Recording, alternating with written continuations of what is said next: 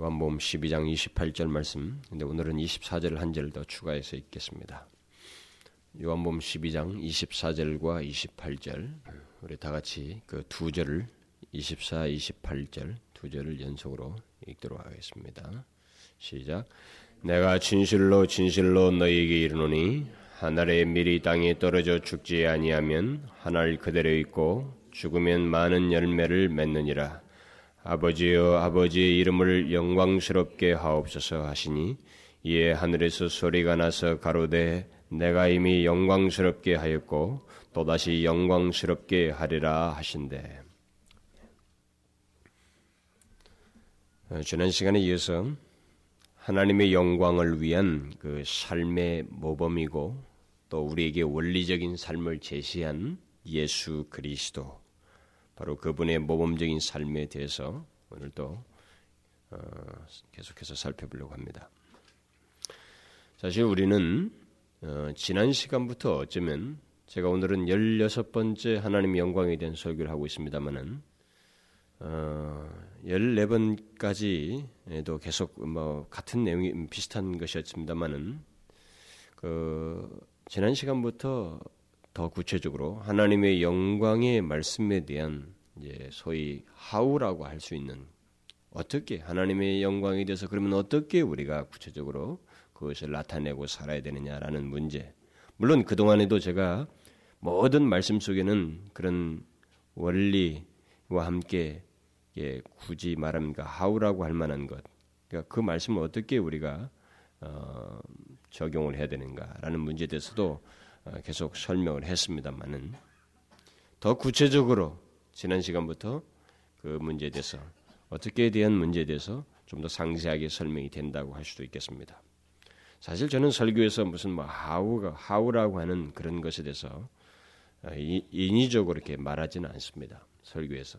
근데 어떤 사람들은 어, 언젠가도 제가 설교 시간에 잠깐 그런 얘기를 했습니다만은 설교를 하면 그러면 이 성경 말씀을 어떻게 적용하라는 것이냐?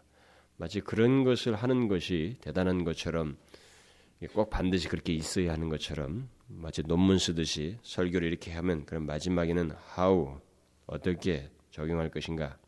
저는 항상 적용이 들어갑니다. 근데 그것을 중간중간에 집어넣지 마지막에 따로 구분하지는 않는데 사람들은 거기에 너무 길들여져 있어서 그런 걸 자꾸 생각을 합니다. 아, 그러나 제가 언젠가 틈나면 그것의 허상에 대해서 한번 말씀을 드리도록 하죠. 뭐 요즘 설교를 잘한다는 사람들이 하우를 잘하는 사람이 설교 잘한다고 하는 통념이 깔려 있습니다만 그건 허상이에요.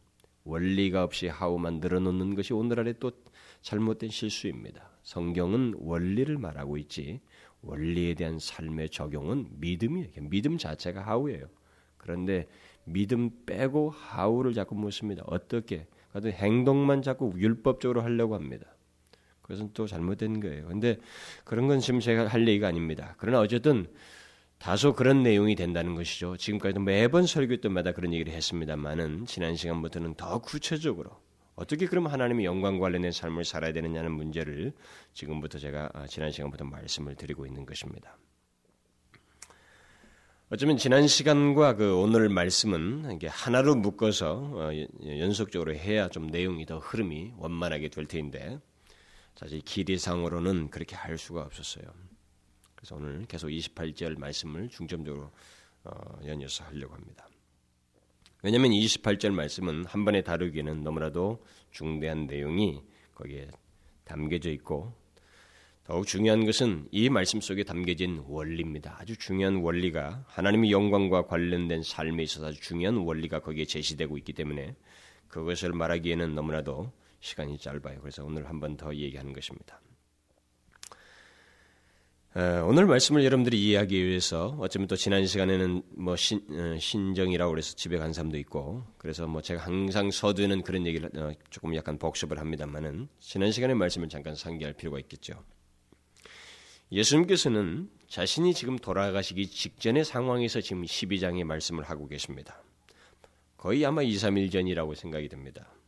바로 그 전에 자신이 전혀 알지도 못하는 죄, 인간들이 지은 이 죄, 이 죄가 주는 그 무거운 중압감을 느끼면서 아주 깊은 고뇌에 빠져서 고민하다가 내가 지금 내 마음이 민망하니 무슨 말을 하리요?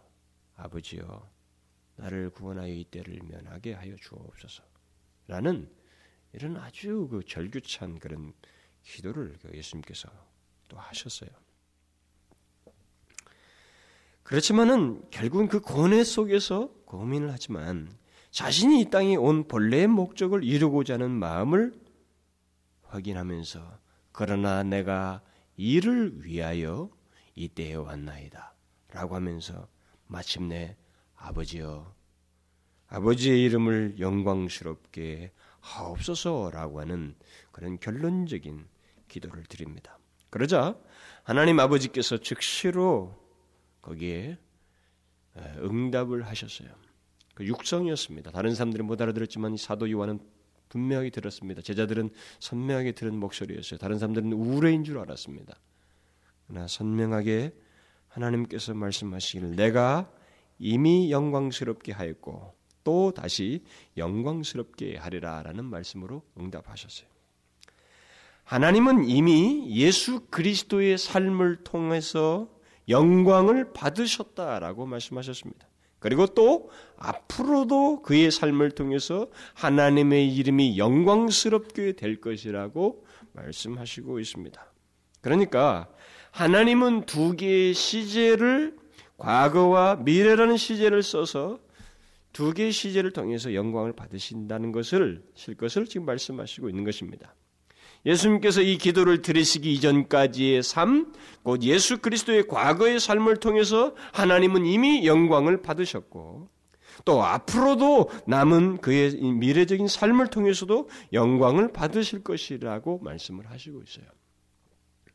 우리는 이 두 가지 시제 중에 과거 시제에 해당되는 예수 그리스도의 삶, 다시 말하면 예수 그리스도께서 하나님 아버지께 이 기도를 드리기 이전까지의 삶을 통해서 이미 영광을 받으셨다는 사실에 대해서 지난 시간에 살펴보았습니다. 그런데 그 과거의 과거의 삶이라고 하는 것은 그가 육신을 입고 오시면서부터 성육신부터 그다음에 그 그가 성장하면서 모든 그리고 공생 동안에 하셨던 모든 일들, 말들, 기적, 행위, 사람들을 위해서 보이신 모든 것들이 다 하나님 아버지의 뜻을 행하기 위한 모든 행동, 삶을 삶으로 인해서 이미 과거에 하나님의 이름을 영광스럽게 하였다라는 사실이었. 제가 지난 시간에 말씀을 드렸습니다. 결국 예수 그리스도께서 자신의 삶을 통해서 보여주신 것은 하나님의 영광을 위한 삶이라는 것은 바로 나의 뜻이 아닌 하나님 아버지의 뜻대로 사는 삶이라는 것을 과거 시제 속에서 선명하게 보여주었다라는 것을 말씀을 드렸습니다. 주님은 자신의 뜻에 우선하지 않으셨습니다. 주님은 자신의 모든 말과 행위와 사역 속에서 하나님 아버지의 뜻을 이루고자 하였습니다. 그렇게 하여서 하나님의 이름을 영광스럽게 하였던 것입니다.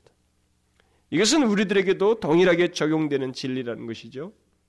우리 또한 자신의 뜻을 쫓아서 사는 한, 만일 우리가 내 자신의 뜻을 쫓아서 삶을 사는 한, 우리는 하나님의 영광을 위한 삶을 도저히 살 수가 없다는 것입니다. 그런데 지난 시간에 우리에게 하나님의 뜻은 무엇이겠는가라고 했을 때 그것은 우리의 잡다한 핑계거리를 될 것이 없이 바로 하나님의 말씀이라고 그랬어요. 하나님의 말씀.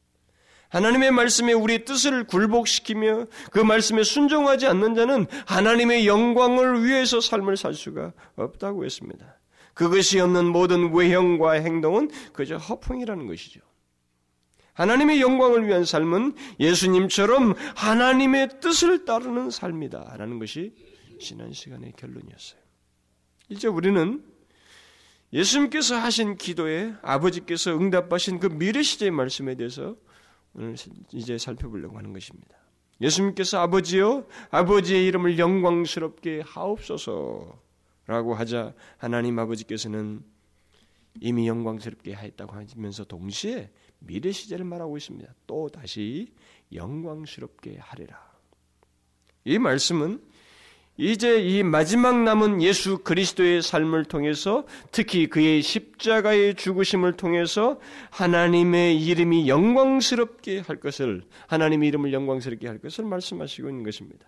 물론 하나님께서 앞으로도 계속 예수 그리스도의 삶을 통해서 영광 받으실 것이라는 말은 이 말은 결국 예수 그리스도의 십자가만을 말하는 것은 아닙니다. 그 이후에 그의 부활을 통해서도 영광을 받으시고 승천과 그의 높아지심을 통해서도 영광을 받으신다는 것입니다. 그런 것을 그 이후에 모든 것을 포함해요.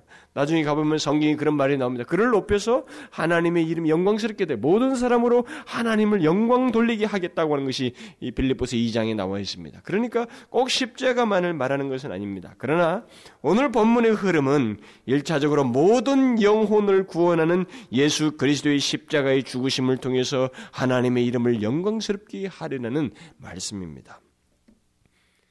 주님 또한 자신의 십자가의 죽음을 의식하고 영혼의 고민 끝에 아버지여 아버지 이름을 영광스럽게 하옵소서라고 기도했습니다. 이건 십자가를 의식하고 일차적으로 한 기도예요. 주님은 이제 자신 앞에 닥친 최후의 여정, 그 십자가의 죽음을 통해서 아버지의 이름을 영광스럽게 하기를 원하셨습니다. 그리고 실제로 주님은 마지막 십자가의 여정 속에서 하나님의 뜻을 순종하는 모습을 끝까지 나타내시고 마침내 자신의 몸을 드림으로써 하나님 아버지의 이름을 영광스럽게 하였어요. 어른 예수 그리스도께서 며칠 뒤에 체포되어서 어떻게 수모를 당하시고 또 어떤 고통과 인내 속에서 마지막 자신의 죽음의 길을 가셨는지를 이미 성경을 통해서 잘 알고 있습니다. 그는 이사야 예언대로 마치 도살장으로 끌려가는 어린 양처럼 많은 수모와 모욕 속에서 인내하시며 하나님 아버지의 뜻을 이루고자 했습니다. 다시 말하면 인류를 죄로부터 구원기 위한 하나님 아버지의 뜻인 십자가의 죽음을 기꺼이 당하셨다는 것입니다. 우리는 그 결과를 잘 알고 있습니다. 이 기도 이후에 어떤 일이 있었는지를 실제적으로 잘 알고 있어요. 결국 오늘 본문에 나오는 이 미래 시제가 어떻게 성취됐는지를 우리는 이미 결론적으로 알고 있습니다. 예수님은 그 이전까지도 하나님 아버지의 뜻을 충실히 행함으로 하나님 아버지를 영광스럽게 하였지만 그에게 남겨진 마지막 순간 그 십자가의 죽음을 통해서도 하나님 아버지의 이름을 영광스럽게 하였습니다. 한마디로 주님은 하나님의 영광을 위한 삶의 일관성을 나타내셨습니다. 마지막 죽기까지. 시작도 그러하였고 그가 신이 성육신하는 것에서도 그것을 보이셨고 하나님의 뜻을 이루기 위해서 결국 하나님의 영광을 위한 삶의 어떤 일관성을 시작 과정 그리고 가장 위기의 순간인 마지막에도 그러하였습니다.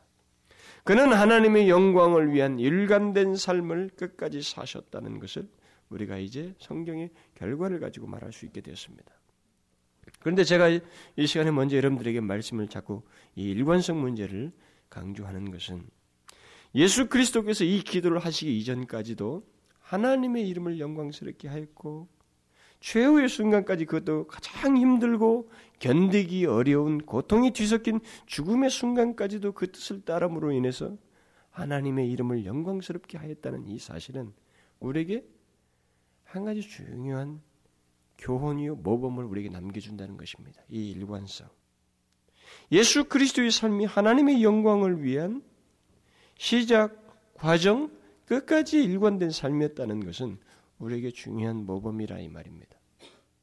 자, 만일 어떤 사람이 하나님의 영광을 위한 삶을 살다가 마지막에 가서 그 반대적인 삶을 살고 그 이전과 삶을 그 이전의 삶을 마치 뒤엎기라도 하듯이 미온적이고 하나님의 뜻보다는 자신의 뜻을 더 우선하는 그런 삶을 살다가 자신에게 닥친 마지막 위기에서 하나님 영광 대신 자신의 편리와 자기의 영광을 쫓는 삶을 살았다고 한번 생각해 보십시오.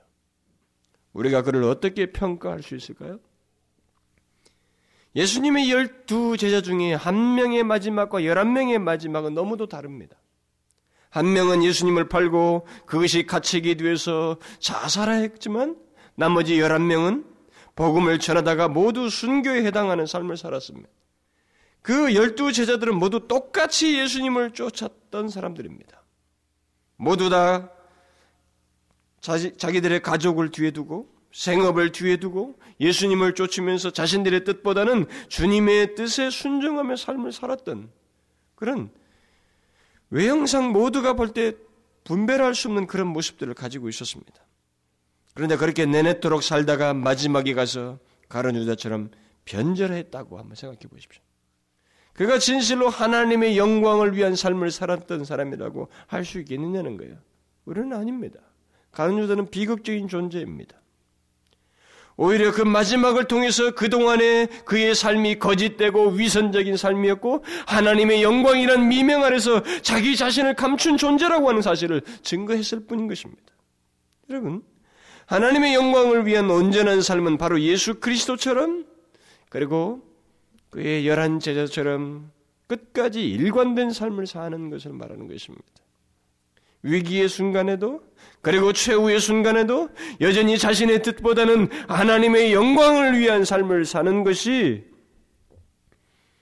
그게 이제 하나님의 영광에 대한 예수님의 모범이고 우리가 말할 때 하나님의 영광을 삶은 삶의 어떤 온전한 모습은 그런 것으로 말할 수 있다는 것입니다. 그러나 여러분 제가 이것을 강조하는 것은 하나님의 영광을 위한 이 일관된 삶이라는 것이 사실상 설교 내용을 제가 이렇게 하고 있지만 그런 모습을 우리 시대 현실로 내려와서 잠깐만 조사해 보면 우리 시대는 이게 너무나도 드뭅니다.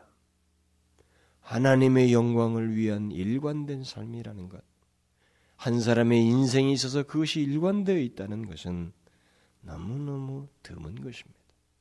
오늘날 예수 믿는 사람들을 보면 그들은 마치 예수님보다 더 어려운 일에 직면한 사람들처럼 살아갑니다. 예수님보다 더 고통스러운 인생을 사는 것처럼 더 큰 무거움과 더 많은 아픔을 가지고 사는 것처럼 살아갑니다. 그렇게 수많은 이유와 핑계로 하나님의 영광을 위한 삶의 지속을 갖지 못합니다. 최후의 순간은 둘째치고 너무도 쉽게 포기하고 하나님의 영광보다는 자신의 뜻을 우선하고 자신의 필요와 욕심을 따라서 돌변하고 변절하는 모습이 실제 우리 그리스도들 가운데 허다합니다. 그러다가 정작 마지막 순간이 온다면 그것도 큰 고통과 함께 마지막 위기의 순간이 온다면 그리고 결정적으로 결정적인 시험과 함께 그 순간이 온다면 그는 과연 하나님의 영광을 위한 지속적인 삶을 살 수 있겠어요? 살 수 있을까요? 유다를 제외한 열한 제자들과 같이 끝까지 예수님의 뒤를 쫓아서 하나님의 영광을 위한 삶을 살 수 있겠느냐는 거예요. 물론 그들이 그렇게 삶을 살았던 것은 성령의 도우심입니다. 우리가 알다시피 열한 제자 같은 경우에는 정말로 그들은 스스로 하는 것은 아니었습니다. 그러나 기억할 것은 성령의 도우심은 우리를 기계로 만들지 않습니다. 그리고 그동안에 성령에 속한 삶이 없던 사람이 성령께 굴복하지 않았던 사람이 갑작스럽게 죽을 때 하나님의 영광을 위한 모범적인 삶을 사는 건 아닙니다. 마지막 순간까지 일관되게 하나님의 뜻을 이루며 하나님의 영광을 위한 삶을 살았던 사람들은 실제로 그 이전에도 계속 하나님께 순간순간 자신을 복종시키며 성령을 따랐던 사람들이었습니다. 지난주에도 말씀을 드렸습니다만은 하나님의 영광을 위한 삶은 어떤 영웅적인 행위가 아닙니다.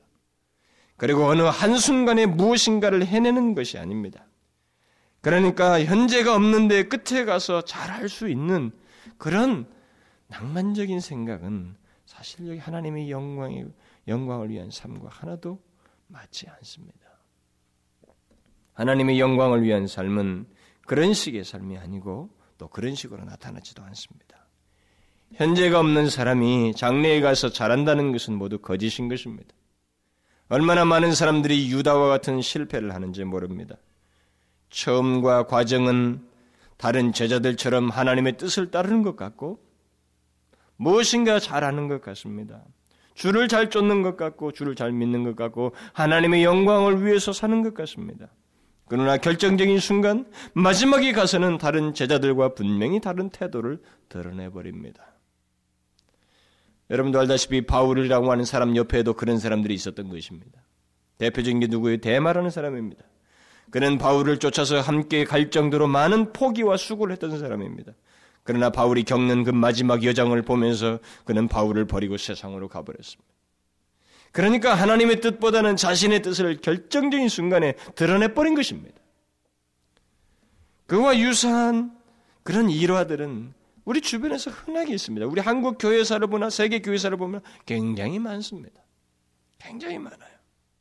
처음은 좋은데 끝이 안 좋은 사람에 대한 얘기는 지금도 우리가 많이 들을 수 있어요. 예수 믿던 사람들의 운명의 자리를 가보면 그것은 많이 볼 수 있습니다. 오랜 세월 동안 주님을 위해 일하고 그의 뜻에 순종하며 하나님의 영광을 위해서 혼신을 다하는 듯 하다가 마지막에 가서 많은 사람을 실망시키는 그런 장면들이 또 심지어 실족해 하는 그 슬픈 최후의 이야기들은 우리가 많이 알고 있습니다. 물론 그리스도인에겐 일시적으로 하나님의 뜻에 불순종하는 일이 있을 수 있습니다. 하나님의 영광을 나타내기보다는 일시적으로 수시스러운 일을 행하는 그래서 하나님의 영광을 가리운 일이 있을 수도 있습니다. 예를 들면 예수님의 제자들이 십자가 앞에서 다 도망하는 일이나 베드로가 세 번씩 예수님을 부인하는 일이나 또 마가라는 사람이 이 바울을 따르다가 떠났던 일이나 그런 일이 얼마든지 있을 수 있어요. 그러나 그런 사람들의 공통점은 그들의 실수는 마지막이 아니었다는 것입니다. 중간에 일시적인 행위였어요. 그들은 그 실수, 그 일시적인 실수로 인해서 더욱 그리스도를 온전히 쫓았고 하나님의 영광을 위한 더욱 온전한 삶을 그 후부터 돌이키면서부터 살기 시작합니다. 그들에게는 돌이킴이 있었어요. 그리고 하나님의 뜻에 대한 더욱 진실한 순종이 있었습니다. 또 하나님의 영광에 대한 열망이 그 후로 더 크게 갖는 오히려 반대적인 일이 있어요. 마지막까지 일관되게 하나님의 영광을 위한 삶을 사는 문제는 사실 저 같은 목사에게 있어서도 굉장히 두려운 문제이고 숙제입니다. 왜냐하면 앞선 사역자들 중에서 끝이 좋지 않은 사역자들이 많이 있었거든요. 네, 저 같은 사람은 참 이런 설교가 두려운 문제예요. 그러나 무슨 비결이 있을까요? 거기에 무슨 비결이 있을까요?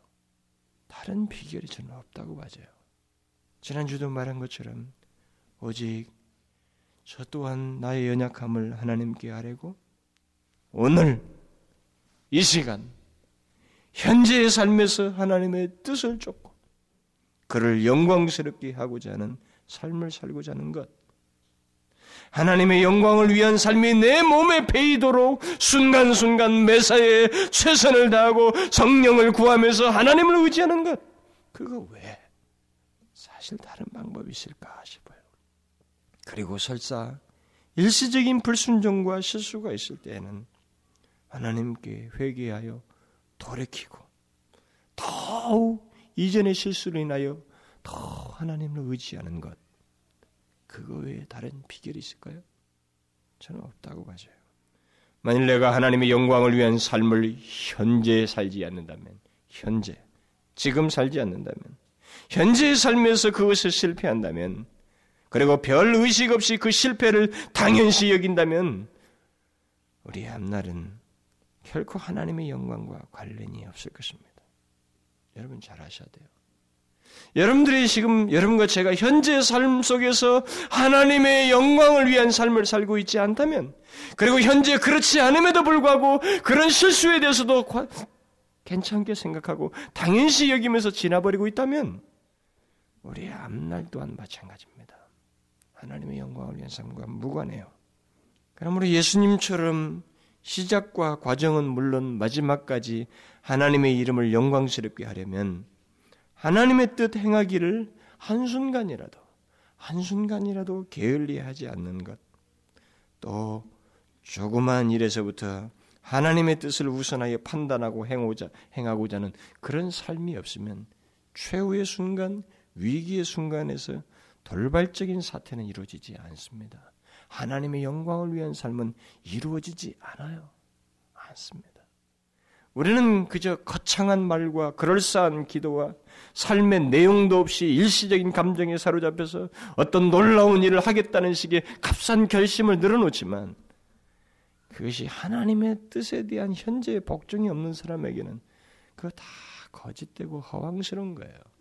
여러분, 현재 오늘 순종하는 일부터 해야만이 하나님의 영광을 위한 삶을 살 수 있고 마지막까지 그의 영광을 나타내는 삶을 살 수 있습니다. 그런데 여러분, 오늘, 오늘 우리가 하나님의 영광을 위한 예수 그리스도의 삶에서 상기해야 할 더 중요한 사실이 있어요.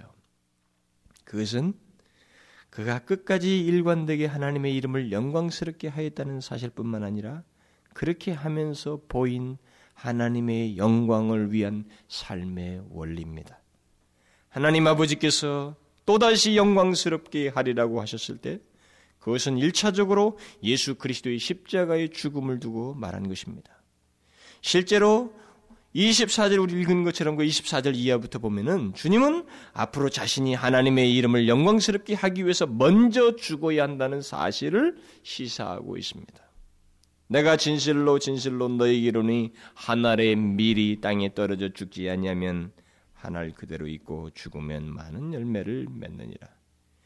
예수님께서 마지막 최후의 순간까지 하나님의 이름을 영광스럽게 하기 위해서 해야 했던 것은 다른 게 아니었습니다. 바로 십자가의 죽음이었어요. 마치 하나님의 밀이 땅에 떨어져 죽음으로써 열매를 맺는 것처럼 죽는 것이 하나님의 영광을 위한 삶이라는 것을 말해주고 있습니다. 하나님의 영광의 막대한 수확을 위해서 예수님은 미랄처럼 죽어야 한다라는 것이었습니다. 그걸 자신이 알고 있었어요. 하나님의 영광스러운 그 영광을 위한 삶을 삶의 원리는 결국 죽는 원리입니다. 십자가의 원리예요. 여러분 이런 말을 얼마나 우리가 듣기 싫어하는지 아시죠? 여러분들은 가만히 듣습니다. 여러분의 이 내성을 건드리지 않고 가만히 듣고 싶어 할 거예요. 여러분들의 저 깊은 인격, 여러분들의 그 지금까지 삶의 패턴을 바꿔야 하는 이 말씀 때문에 바꿔야 하는 그 문제를 건드리지 않고 싶으면 싶은 채 이 말씀을 듣고 싶어 할 겁니다. 그것은 모든 성도들에서 나타나는 증세예요. 그러나 분명한 것을 보이십니다. 하나님의 영광을 위한 삶의 원리는 죽는 원리요 십자가의 원리라는 것입니다. 우리 주님은 미랄처럼 죽는 일, 곧 십자가에서 죽으심으로써 결과적으로 하나님의 영광을 나타내시는 삶을 사셨습니다. 그리고 하나님의 영광을 위한 삶의 한 원리를 우리에게 영원토록 남기셨어요. 이런 것들에 대해서 다소 생소하게 느낄까봐 주님은 아주 훌륭한 비유를 든 것입니다. 씨앗의 생명은 죽음에 의해서 온다는 사실을, 씨앗의 이 온전한 생명은 오직 죽음에 의해서 온다는 사실을 누구나 다 알고 있는 이 자연의 법칙을 가지고 주님은 말씀하셨습니다. 그러니까 죽어야 영광이다라고 하는 이 문제를 그 말 자체는 누구도 받아들이기 싫습니다. 받아들일 수가 없지요. 너무나도 이상한 것입니다. 그런데 그 말을 예수님은 아주 가깝게 받아들일 수 있도록 씨앗의 비유를 얘기한 것입니다. 씨앗은 들어가서 죽어야 열매를 맺는다고 하는 사실. 결국 씨앗의 생명이란 죽음에 의해서 온다는 것. 여기에 대해서는 제자들이 거부할 수가 없었습니다. 다 알고 있는 얘기예요. 그런 것을 통해서 바로 내가 가야 하는 길이고 그리고 나를 따르는 자들이 가야 할 길이 바로 이것이라고 하는 것을 보이신 것입니다. 누구든지 나를 따라오려거든 자기 십자가를 주고 그런 말씀을 하신 것에 대해서 실제적으로 결론적인 삶을 보이신 것입니다. 그러니까 하나님의 이름이 영광스럽게 되려면 예수 그리스도는 죽으셔야만 한다는 것입니다. 그가 죽지 아니하면 세상 구원은 있을 수가 없고 결과적으로 하나님의 이름이 영광스럽게 될 수가 없다는 것입니다. 그게 바로 하나님의 뜻이요. 하나님의 이름이 영광스럽게 되는 것이라는 겁니다. 그는 십자가를 지고 죽으셔야만 했고 실제로 죽으셨어요. 미랄처럼 죽지 아니하면 십자가의 길을 가지 아니하면 하나님의 이름은 영광스럽게 할 수 없다는 것이 주님이 마지막 자기의 인생 여기 육신을 입고 산 그 여정의 끝에서 보여주신 증거입니다. 삶의 증거예요. 결국 뭐예요? 하나님의 영광을 위한 삶은 미랄처럼 죽는 삶이요 십자가의 삶이라는 것입니다. 다시 한번 말합니다. 여러분이 다 알고 있겠지만 하나님의 영광을 위한 삶은 미랄처럼 죽는 삶이요 십자가의 삶이라는 것입니다. 여러분, 우리는 바로 이 말씀을 통해서 오늘의 말씀을 통해서 우리의 생각 속에 있는 거품을 제거하고 겸허하게 우리의 삶을 다시 한번 정비하는 일을 해야 됩니다. 할 필요가 있어요. 하나님의 영광을 위한 삶이란 우리가 장차 무엇이 되고 무엇을 하여서 되는 것이 아니라는 것을 분명히 깨닫는 일을 해야 됩니다. 사람들은 하나님의 영광을 이야기할 때마다 앞으로 좋은 대학에 들어가서 또 공부를 잘해서 좋은 직장에 좋은 직장에서 인정받아서 또 돈을 많이 벌어서 또 유명인이 되고 큰 인물이 되어서 그것이 아니면 후에 어떤 큰 일을 행함으로써 그 영광을 나타낼 것처럼 말을 합니다. 그렇지만 그 같은 미래의 희망적인 말들은 모두 거품입니다. 그것은 신앙적인 말이 아니에요. 영광과 진실로 관련된 것이 아닙니다. 사실상 그것은 허황된 생각입니다. 하나님의 영광은 장래의 희망상이 아닙니다. 그리고 눈에 눈에 띄는 어떤 거창한 어떤 인물이 되고 어떤 큰 일을 행함으로써 되는 것이 아닙니다. 자꾸 우리는 하나님의 영광을 갖다가 자기가 눈에 띄는 거창한 인물이 되고 어떤 하나의 사건, 일을 행하는 것에 자꾸 연관시키고 합니다. 그것이 아니에요. 하나님의 영광은 그게 아니라 반대로 미랄처럼 죽는 삶이고 십자가의 삶입니다. 이런 면에서 볼 때 저는 너무도 많은 사람들이 하나님의 영광을 운운하면서 무엇이 되어라, 또 무슨 일을 해라, 이렇게 주문을 하면서 또 가르치고 어, 교육하는 일이 사실 우리 주변에 너무 많다. 그렇게 생각이 돼요. 너무 많아요. 더 흥미로운 것은 그런 모든 생각의 시제를 미래에 다 둔 채 미래의 희망으로서 그렇게 이렇게 해서 무엇을 되고 무엇을 하여서 하나님의 영광을 나타내라 이렇게 늘어놓는다는 것입니다. 저는 그런 논리가 우리의 현재의 삶을 눈멀게 하는 사단의 논리라고 생각이 돼요. 사단의 논리입니다. 여러분 한번 생각해 보십시오. 하나님께서 자신의 뜻에 진실한 마음이 없이 살아온 사람이 한 번의 행동 때문에 또 인간들 사이에서 조금 높아지고 또 이름이 인정받는 것 때문에 그 때문에 영광을 받으실까요? 그걸 가리켜서 하나님의 영광이라고 할까요? 그걸 가리켜 하나님께 영광이라고 할 수 있겠느냐는 거예요. 그것은 하나님의 영광을 너무나 모르고 하는 소리입니다. 하나님의 영광을 그저 인간들 사이에서 좋은 일이 있는 것 정도로 생각하는 것이고, 자기 때문에 자기, 자기가 믿는 하나님이 다른 사람의 입에 한두 번 오르내리는 것이 하나님의 영광이 드러난다라고 하는 너무나 동정적인 생각입니다. 자기 중심적인 생각이에요. 여러분 제발 그 같은 사단의 속임수 같은 생각에 빠지지 않도록 그런 생각을 머리에 두지 마십시오. 장래에 무엇이 되어서 무엇을 하여서 하나님께 영광을 돌리겠다. 그것은 사실상 많은 사단의 속임수 분량이 거기 담겨져 있어요. 좀 솔직히 말해볼 필요가 있습니다. 정말 하나님의 영광이 먼저인가? 아니면 자기가 무엇이 되고 또 하고 싶은 것이 먼저인가? 한번 솔직히 해볼 필요가 있어요. 무엇이 먼저? 제가 믿기로는 보통 사람들의 그 같은 생각 속에는 먼저 자기가 무엇이 되고 하는 것에 따른 하나님의 영광입니다. 그렇죠? 그게 어떻게 하나님께 영광이 됩니까?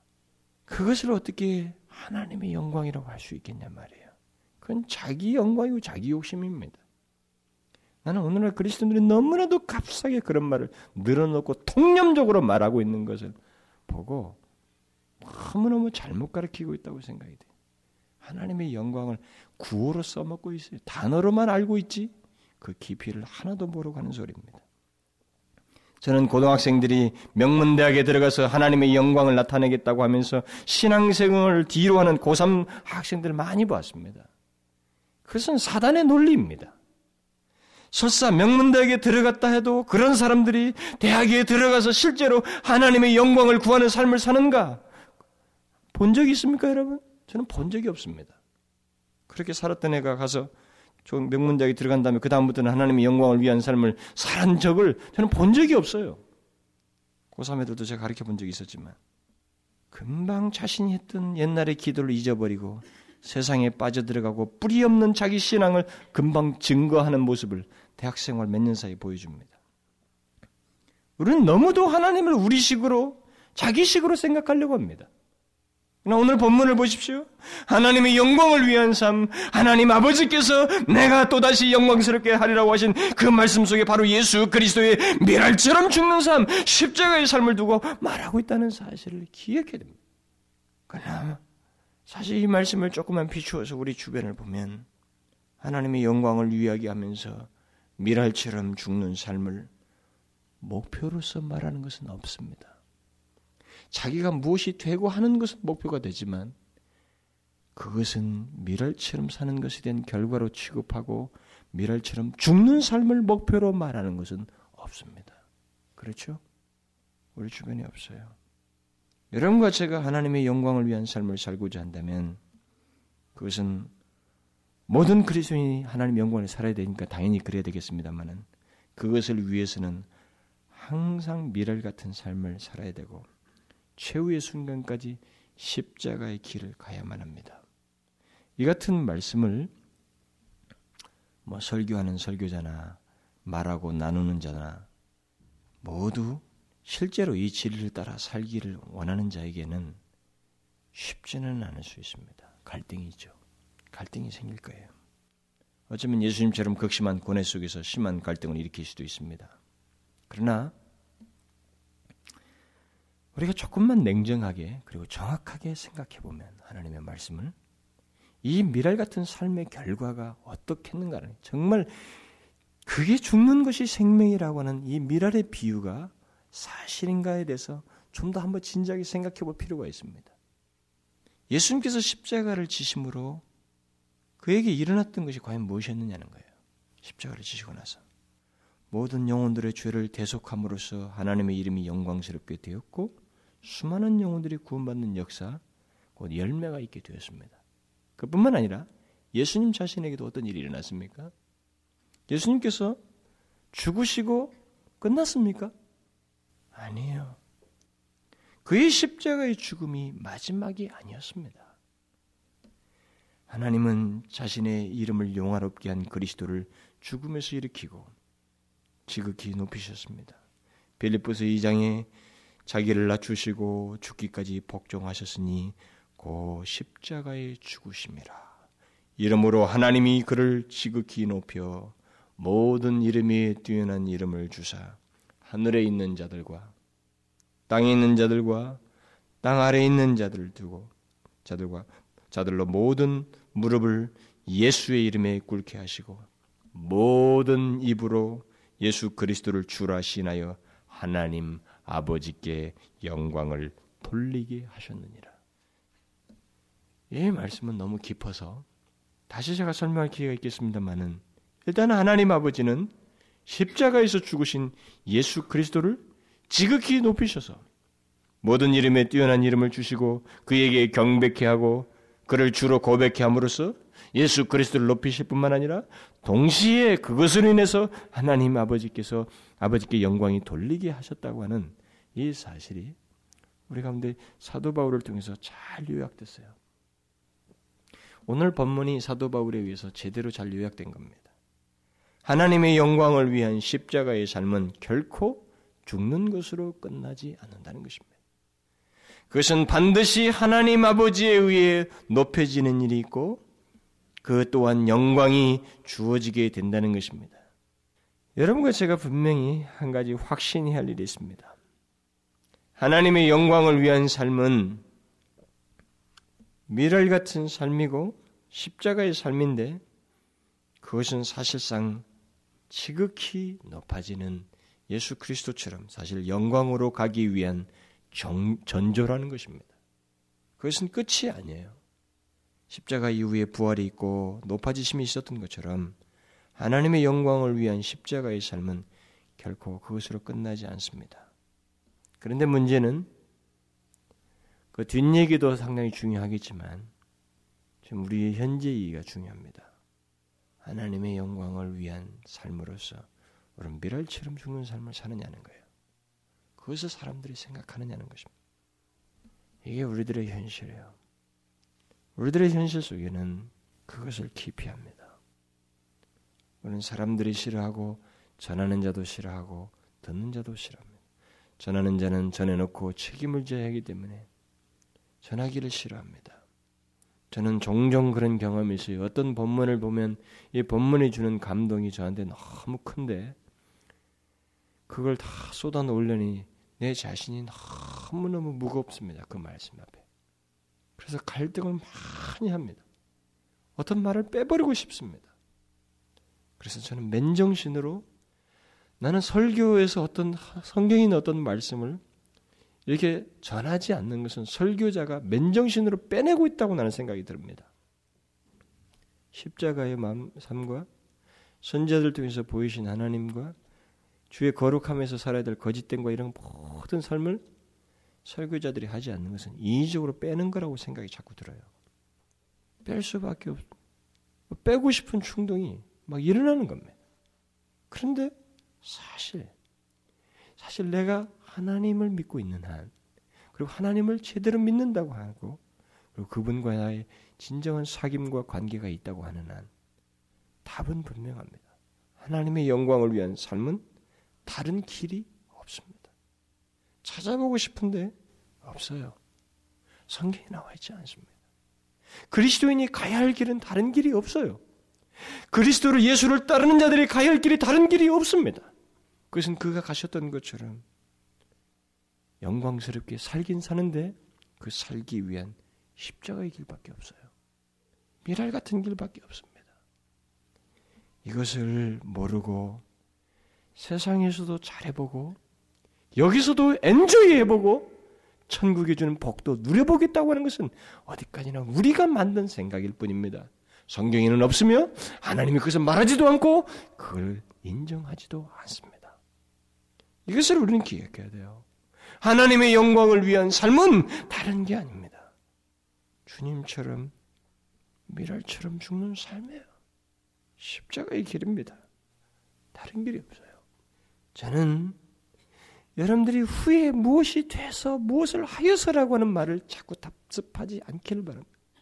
그거 거짓말이에요. 내가 돈 잘 벌어서 나는 뭐 돈이나 많이 벌어서 장로나 해가지고 무슨 교회에서 봉사 그게 우리들의 젊은이들이 농담스럽게 하고 또 심지어 젊은 집사들이 많이 합니다. 벌써 교회를 장사꾼으로 알고 있는 거예요. 돈 잘 벌어서 장로 되겠다. 나중에 나는 그거는 하겠다. 장사치지 말이죠. 그게 하나님 섬기는 겁니까? 주의 영광을 생각하고 주의 영광을 위한 삶이라고 할 수 있어요? 우리가 하는 모든 행위는 숨겨져야 됩니다. 다 죽어버려야 돼요. 미랄처럼 썩어야 됩니다. 그게 하나님 영광을 위한 길이에요. 그것은 드러나는 게 아닙니다. 그러니 우리의 거창한 무슨 계획 말하면서 나의 나, 나중에 되었던 신분과 행동을 통해서 하나님의 영광을 위한 삶을 살겠다고 하는 이런 값싼 말은 제발 치우라는 겁니다. 현재 하나님의 뜻에 순종하면서 십자가를 지는 미랄 같은 삶을 살고 있느냐는 거예요. 그게 없으면 그 사람의 체온은 보지 않아도 됩니다. 현재 없는 사람은 예견할 수가 있습니다. 충분해요. 현재 하나님의 뜻에 순종할 줄 모르는데 미랄처럼 썩을 줄을 모르는데 그가 결정적인 순간에 왔을 때 그것을 어떻게 감당할 수 있겠어요? 그건 거짓입니다. 있을 수가 없어요. 여러분 우리는 최후까지 마지막 운명의 순간까지 이 영광스러운 삶을 지속하기 위해서 우리는 다른 비결을 자꾸 모색하려고 하지 말아야 됩니다.